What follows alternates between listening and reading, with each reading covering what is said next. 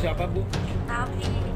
Nenek ini linglung setelah mendapati dirinya tiba-tiba berada di permukiman padat di Cipinang Jati Negara Jakarta Timur pada 17 Agustus lalu. Sebelumnya ia mengaku sedang berjalan menuju pasar di sekitaran kawasan tempat tinggalnya di Pademangan, Jakarta Utara, lalu bertemu seseorang yang menawarinya bansos. Nahas, bukan bansos yang didapat. Nenek 55 tahun ini justru kehilangan perhiasan dan uang ratusan ribu rupiah. Aksi serupa juga pernah terjadi di Bali pada 25 Juli lalu. Berpura-pura jadi pembeli dan ingin menukar uang, dalam satu hari, dua warga negara asing berhasil mengakali kesadaran penjual di dua toko berbeda. Kedua WNA ini berhasil membawa kabur total uang tunai hingga 7 juta rupiah.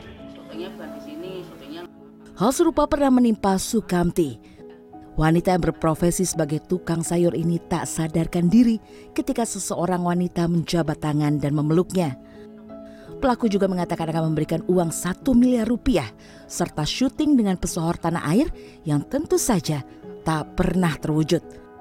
Malah harta milik Sukamti hilang bersama pelaku. ya tadinya kan nggak inget apa-apa aku kasih. Udah sadar gitu saya astagfirullahaladzim aku ini berarti ditipu orang. Saya tengok-tengok ya namanya udah berjam-jam ya udah nggak mungkin ada lah mas. Gitu. di pelaku ini Nuntut mas, nggak ada komplain apa pun. Iya. itu pas itu menurut itu ibu nggak nggak sadar nggak apa nah itu Enggak, ya sadarnya dia tuh kenal baik sama saya, ya saya percaya gitu aja. Ada yang mengatakan modus kedua kejahatan ini adalah gendam. Namun ada pula yang menyebutnya hipnotis. Bagaimana menurut warga?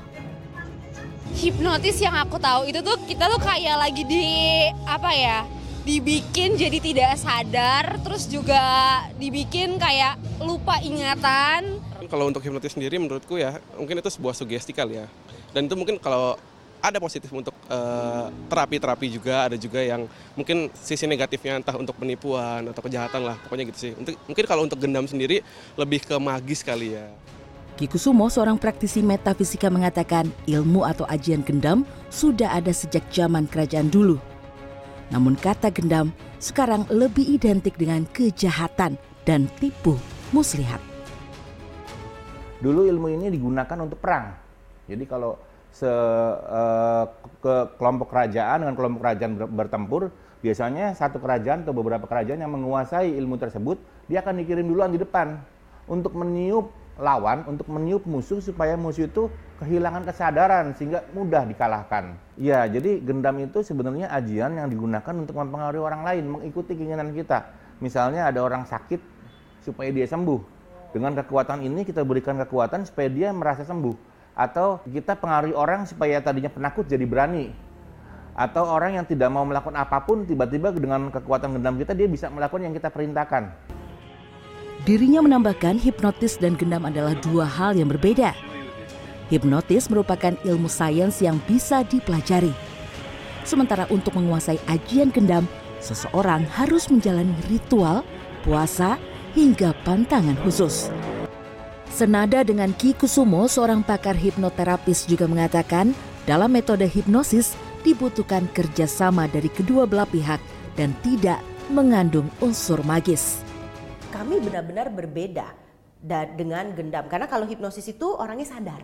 Karena kalau misalnya hipnosis, kalau orang itu nggak mau, ya itu sayanya pun nggak bisa untuk menghipnosis eh, dia. Jadi harus kerelaan dua belah pihak. Nah, tapi kalau gendam kan tidak. Jadi seolah-olah eh, dilakukan dipaksa pun bisa. Nah, hipnosis itu sebenarnya perpaduan antara relaksasi dan kemampuan fokus.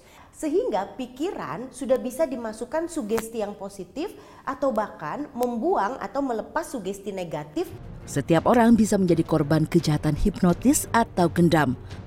Meski demikian, ada beberapa hal yang bisa kita lakukan sebagai langkah antisipasi agar tidak menjadi korban.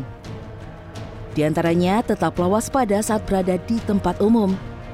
Tetap fokus dan jangan biarkan pikiran Anda kosong. Jangan terima makanan atau minuman dari orang yang baru dikenal. Dan tentunya selalu mendekatkan diri kepada Tuhan Yang Maha Esa. Semoga kita semua terhindar dari aksi kejahatan ya. Tim Liputan CNN Indonesia.